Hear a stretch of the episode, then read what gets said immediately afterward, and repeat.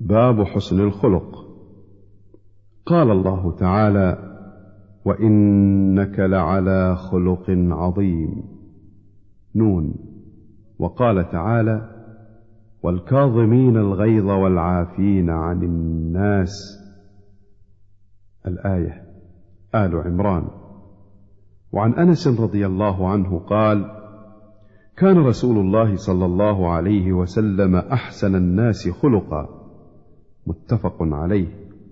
وعنه قال ما مسست ديباجا ولا حريرا ألين من كف رسول الله صلى الله عليه وسلم ولا شممت رائحة قط أطيب من رائحة رسول الله صلى الله عليه وسلم ولقد خدمت رسول الله صلى الله عليه وسلم عشر سنين فما قال لي قط أف ولا قال لشيء فعلته لم فعلته؟ ولا لشيء لم أفعله ألا فعلت كذا؟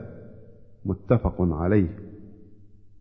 وعن الصعب بن جثامة رضي الله عنه قال أهديت رسول الله صلى الله عليه وسلم حمارا وحشيا فرده علي. فلما رأى ما في وجهي قال إنا لم نرده عليك إلا أن حرم. متفق عليه. وعن النواس بن سمعان رضي الله عنه قال سألت رسول الله صلى الله عليه وسلم عن البر والإثم فقال البر حسن الخلق والإثم ما حاك في نفسك وكرهت أن يطلع عليه الناس. رواه مسلم. وعن عبد الله بن عمرو بن العاص رضي الله عنهما قال لم يكن رسول الله صلى الله عليه وسلم فاحشا ولا متفحشا. وكان يقول إن من خياركم أحسنكم أخلاقا. متفق عليه.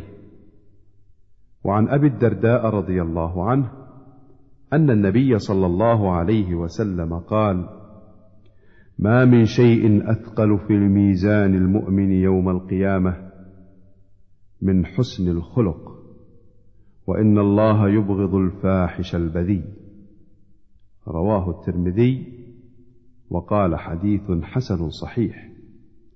البذيء هو الذي يتكلم بالفحش ورديء الكلام.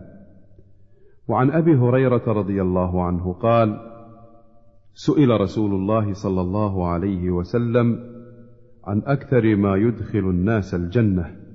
قال تقوى الله وحسن الخلق. وسئل عن أكثر ما يدخل الناس النار.